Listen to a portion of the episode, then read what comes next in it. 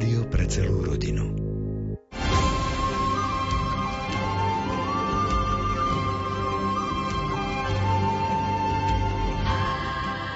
Milí priatelia, v nedeľu pred poludním vás pravidelne pozývame k čítaniu a zamysleniam nad dokumentmi, ktoré vydali pápeži.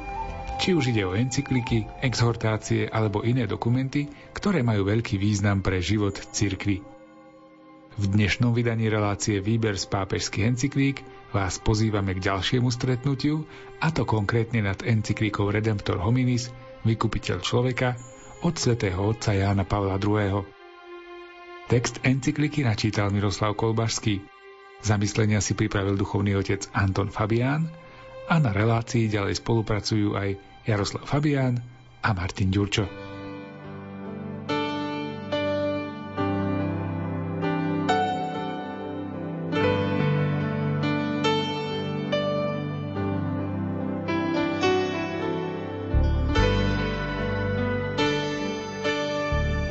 Zásadnou pravdou, a to nie len vieroučnou, ale aj existenciálnou, že Eucharistia buduje cirkev a buduje ju ako ozajstné spoločenstvo Božieho ľudu, ako zhromaždenie veriacich, vyznačujúce sa tým istým znakom jednoty, na ktorej mali účasť apoštoli a prví pánovi učeníci. Eucharistia vždy znova utvára toto spoločenstvo a túto jednotu. Neprestajne ich buduje a obnovuje na základe výkupnej obety samého Krista, a to tým, že sviatostne sprítomňuje jeho smrť na kríži, za cenu ktorej nás vykúpil. Preto v Eucharistii, mohlo by sa povedať, Dotýkame sa samého tajomstva pánovho tela a krvi, ako o tom svedčia slová povedané vo chvíli ustanovenia, ktoré sa mocou tohto ustanovenia stali slovami ustavičného slávenia Eucharistie tými, čo sú v cirkvi povolaní na túto službu. Cirkev žije z Eucharistie – žije z plnosti tejto sviatosti, ktorej obdivuhodná podstata a význam boli tak často predmetom učenia cirkvy od najdávnejších čias až po naše dni. Napriek tomu môžeme smelo povedať, že toto učenie, nachádzajúce oporu v bystrom ume teológov, v ľuďoch hlbokej viery a modlitby, v askétoch a mystikoch, so všetkou ich vernosťou eucharistickému tajomstvu stále stojí len akoby na jej prahu, lebo nie je schopné preniknúť a slovami vyjadriť, čo je Eucharistia v celej svojej plnosti, čo vyjadruje a čo sa v nej uskutočňuje. Eucharistia je skutočne inefabile sacramentum, nevýslovná sviatosť. Podstatnou úlohou a predovšetkým viditeľnou milosťou a prameňom nadprirodzenej sily cirkvy ako Božieho ľudu je zotrvávať a stále napredovať v eucharistickom živote a nábožnosti a duchovne sa rozvíjať v eucharistickom ovzduší. Z toho však zároveň vyplýva, že nie je nám dovolené v našom zmýšľaní, konaní a živote pozbaviť túto naozaj najsvetejšiu sviatosť jej plných rozmerov a jej podstatného významu. Je to súčasne sviatosť obeta, sviatosť príjmanie, sviatosť prítomnosť. A hoci je pravda, že Eucharistia vždy bola a aj teraz musí byť najhlbším zjavením a slávením ľudského bratstva Kristových učeníkov a vyznávačov, nemožno ju v praxi pokladať len za príležitosť na prejavenie tohto bratstva.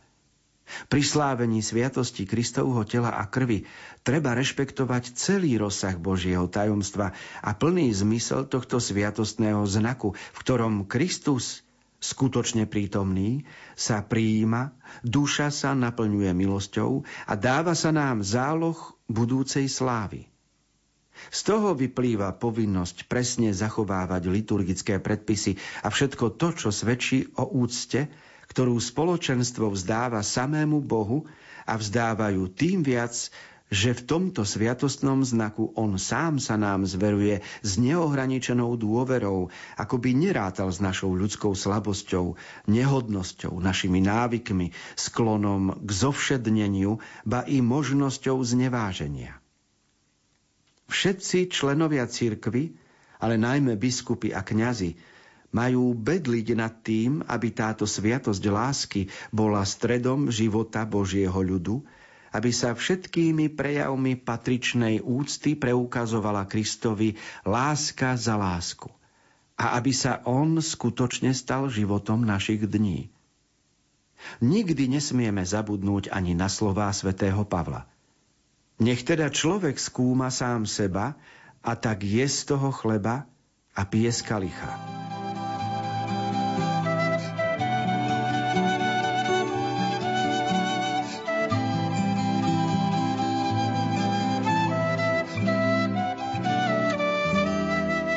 Vyjadrenie, že církev žije z Eucharistie, je veľmi dôležité a v slovami Jána Pavla II. znamená jednak je vieroučnú prezentáciu, pretože existuje úzky vzťah medzi Eucharistiou a církvou, ale Ján Pavol II si dovoluje pripomenúť v roku 1978 aj určitý poriadok a disciplínu, ktorá v cirkvi má byť v súvislosti so Svetou Omšou a s Eucharistiou. On bol totiž na koncile v roku 62 a 65 ako krakovský biskup a potom bol svetkom toho, že od roku 65 až 70 v niektorých krajinách začali chápať Eucharistiu veľmi svojrázne v Holandsku, v niektorých nemeckých krajinách začali rozmýšľať o Eucharistii predovšetkým ako o bratstve a z toho vyplynuli také názory, prečo by sme nemohli sláviť Eucharistiu napríklad v krčme a prečo máme sláviť ju len v kostole. Prečo by sme ju nemohli sláviť s pivom a prečo ju musíme sláviť len s vínom. Prečo by sme ju nemohli sláviť v civilnom obleku s kravatou a s košel a prečo ju máme sláviť v omšovom ruchu. A všetky tieto názory priniesli určitý chaos a neporiadok a preto bolo dôležité napomenutie, ktoré robí Jan Pavol II aj v encyklike Redemptor hominis, aj v iných dokumentoch, pretože snažil sa okrem náuky ustrážiť aj určitý poriadok a liturgiu.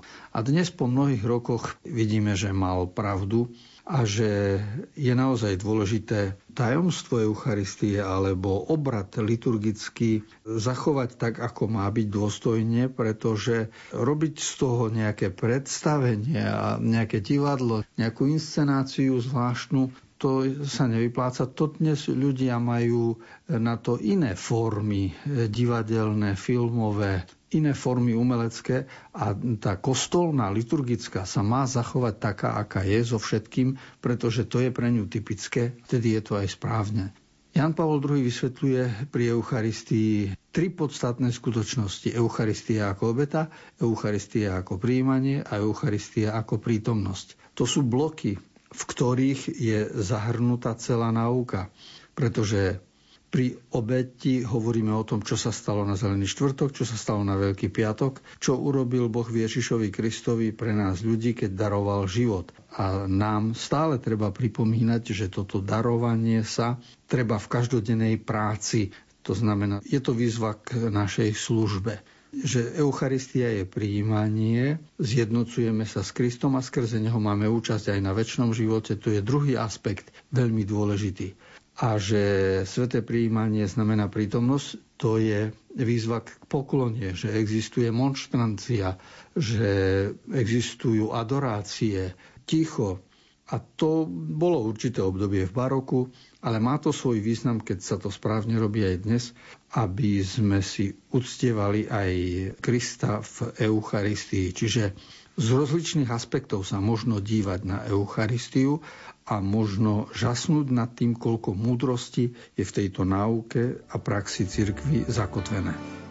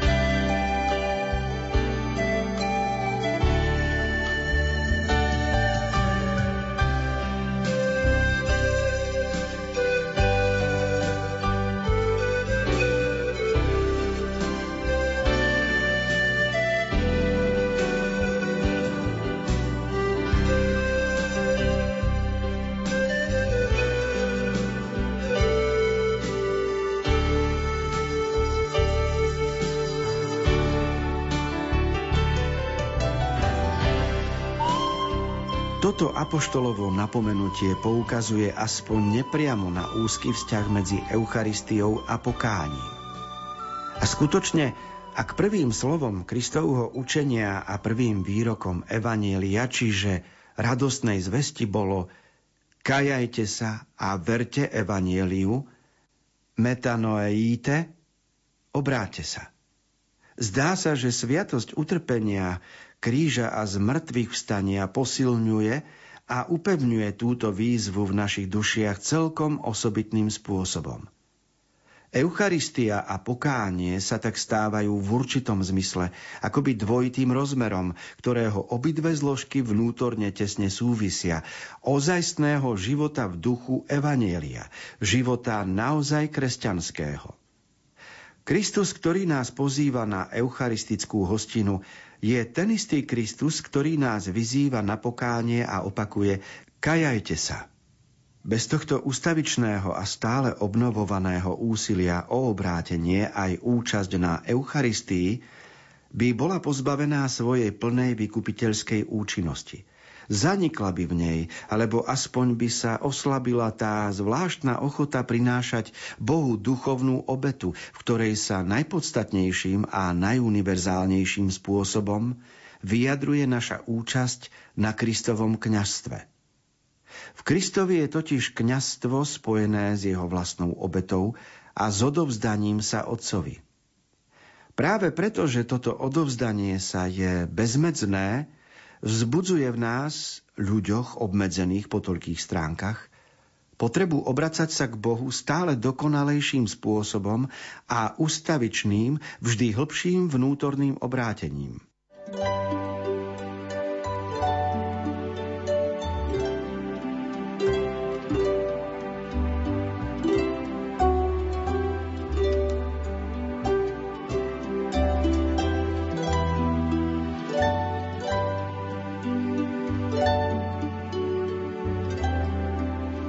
Existuje úzky vzťah medzi Eucharistiou a pokáním, pretože pokánie otvára cestu k Eucharistii a samozrejme, že v nasledujúcich článkoch pápež bude vysvetľovať, ako toto pokánie chápe. Vychádza z greckého slova metanoja, čo znamená obrátenie sa a je to celoživotný proces. To nie je len spoveď ako liturgický úkon, pri ktorom kňaz vykoná rozhrešenie nad kajúcnikom, ale metanoja je proces obracania sa od sebectva k láske. A sebectvo v sebe celý život nosíme, to sa nedá vyoperovať z človeka, toho sa nedá zbaviť. To je zápas, to je stav, v ktorom sa my nachádzame, preto sa to volá dedičný stav. Čiže zajtra znovu budem musieť, aj keď som dnes nejakú lenivosť prekonal, Zajtra znovu budem musieť zápasiť o to, aby som od sebectva postúpil k láske. A toto je obrátenie sa metanoja a toto je to pokánie, ktoré nás má sprevádzať v živote a to nás robí aj otvorenými pre Eucharistiu, lebo s týmto postojom ideme ku Kristovi a prosíme ho, posilni nás v tomto zápase, aby sme od sebectva postupovali k láske, aby sme boli deň za dňom silnejší pre postoj lásky, služby, obetavosti a aby sme boli tým pádom v tom konaní sebectva oslabení. Preto sa tak zdôrazňuje pokánie a Eucharistia. Pápež používa zaujímavé slovo, volá to sviatosť utrpenia. To sa u nás v teológii aj v našom náboženstve katolickom málo používa. Namiesto slova sviatosť môžeme používať slovo znak, a sviatosť utrpenia kríža a zmrtvých stania potom znamená, že Ježišovo kríž a zmrtvých stanie sú znakom toho, ako nás oslobodil, čo pre nás urobil a vtedy je to pre nás zrozumiteľné. Samotný výraz sviatosť utrpenia, no medzi siedmimi sviatosťami nemáme sviatosť utrpenia. To, že máme sviatosť pokáňa alebo sviatosť pomazania chorých, ktoré súvisia s určitým utrpením, to je o inom. Ale pravda je taká, že utrpenie je znakom čoho si v živote a je to dôležité vedieť takto čítať. Čiže má význam aj rozumieť výrazu sviatosť utrpenia, čiže znak utrpenia, ak človek vidí kríž a zmrtvých stane a ak ich správne číta ako dar Božej lásky pre seba, tak obohacujú jeho život.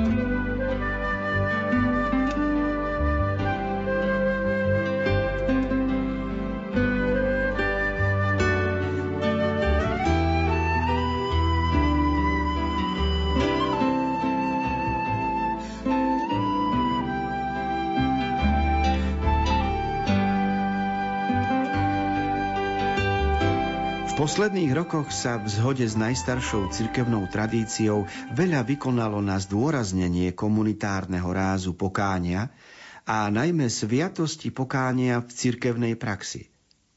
Tieto podnety sú užitočné a iste prispejú k obohateniu praxe pokánia v súčasnej cirkvi. Nesmieme však zabúdať, že samo obrátenie je vnútorným úkonom osobitnej hĺbky, v ktorom jednotlivý človek nemôže byť zastúpený inými, nemôže sa dať nahradiť spoločenstvom. Hoci bratské spoločenstvo veriacich, majúcich účasť na kajúcnych pobožnostiach, veľmi prispieva k úkonu osobného obrátenia, predsa je nakoniec potrebné, aby sa v tom úkone vyjadril sám jednotlivec, a to s celou hĺbkou svojho svedomia, s plným vedomím svojej hriešnosti i svojej dôvery v Boha, pred ktorého predstupuje, aby vyznal ako žalmista, proti tebe, Proti tebe samému som sa prehrešil. Keď teda církev verne zachováva stáročnú prax sviatosti pokánia, ktorá spočíva v individuálnej spovedi spojenej s osobnou ľútosťou nad riechmi a s predsavzatím polepšiť sa a zadozučiniť, chráni osobitné právo ľudskej duše – je to právo na najosobnejšie stretnutie človeka s ukrižovaným a odpúšťajúcim Kristom, ktorý hovorí prostredníctvom vysluhovateľa sviatosti zmierenia. Odpúšťajú sa ti hriechy. Choď a odteraz už nehreš. Ako je zrejmé, je to zároveň právo samého Krista voči každému človekovi, ktorého vykúpil – je to právo stretnúť sa s každým z nás v tom kľúčovom okamihu života duše, ktorým je chvíľa obrátenia a odpustenia.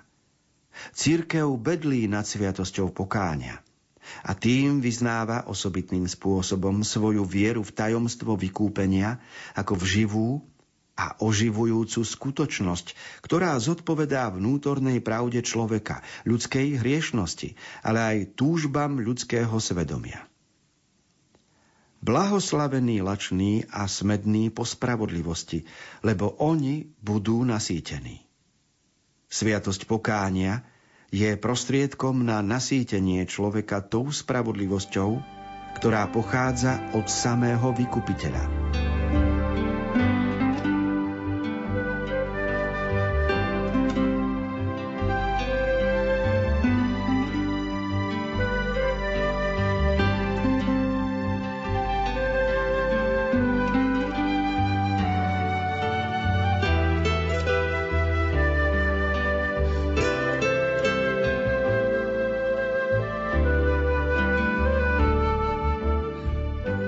Jan Pavol II poukazuje na dôležitý vzťah medzi kajúcimi pobožnosťami v rámci pokáňa aj individuálnou spoveďou.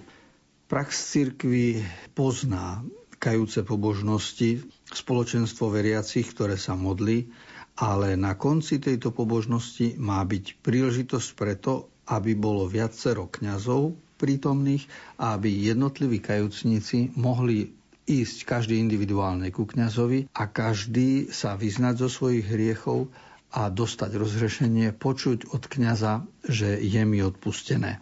Je veľmi dôležité, aby sa táto prax zachovala, pretože, ako hovorí pápež, je to právo života duše. Totižto existuje právo tela. Napríklad najesť sa je právo tela. Vyspať sa je právo tela. Ale aj duša má svoje práva.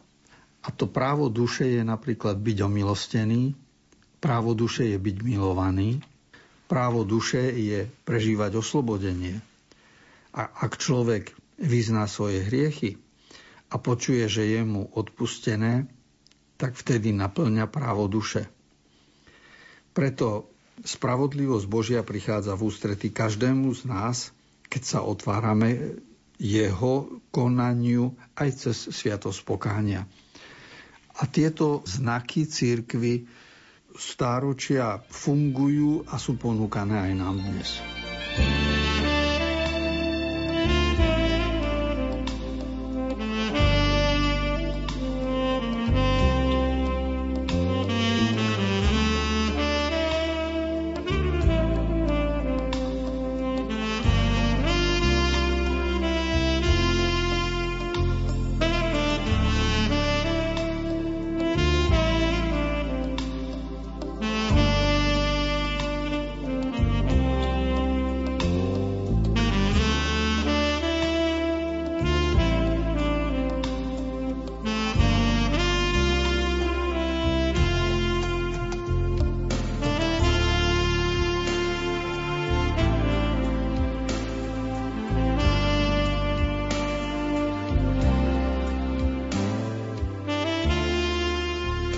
Cirkvi, ktorá sa zvlášť v našich časoch zhromažďuje najmä okolo Eucharistie a túžobne si želá, aby sa ozajstné eucharistické spoločenstvo stalo znamením postupne dozrievajúcej jednoty všetkých kresťanov, musí sa živo pociťovať potreba sviatostného pokánia.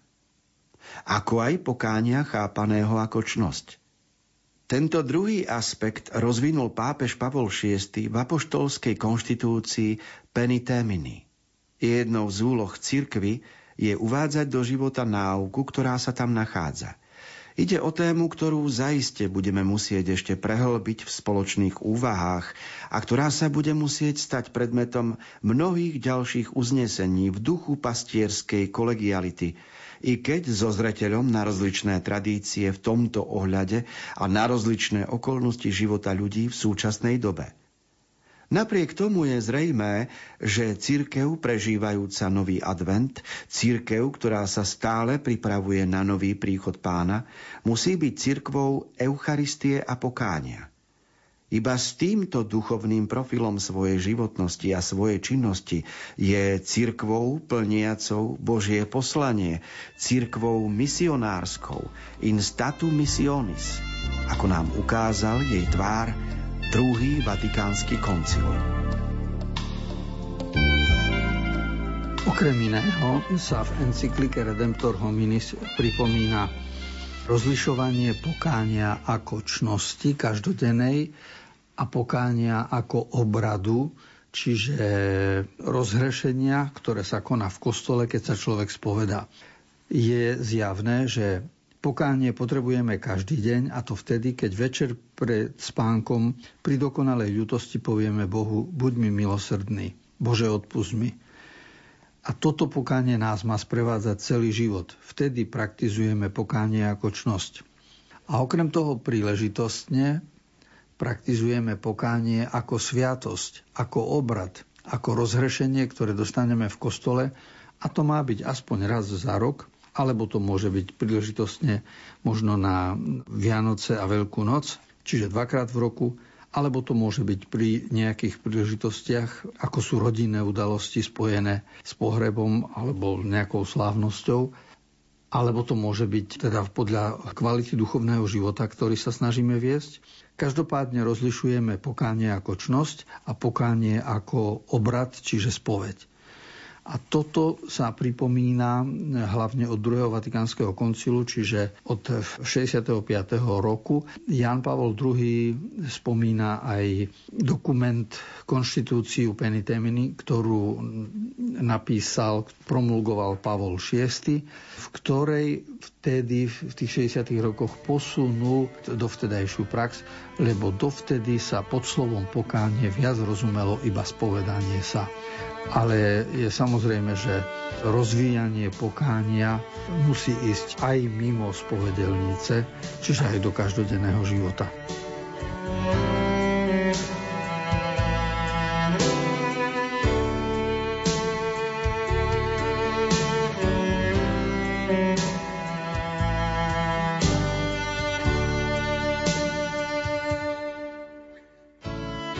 čítania a zamyslenia nad encyklikou Redemptor Hominis, vykupiteľ človeka od svätého otca Jana Pavla II. sa pomaly končia.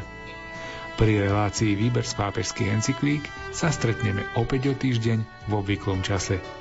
Reláciu vám aj dnes priniesli zvukový majster Jaroslav Fabián, čítania a komentáre si pripravili Miroslav Kolbašský a Anton Fabián a za všetkých sa z Košického štúdia Rádia Lumen lúči Martin Ďurčo.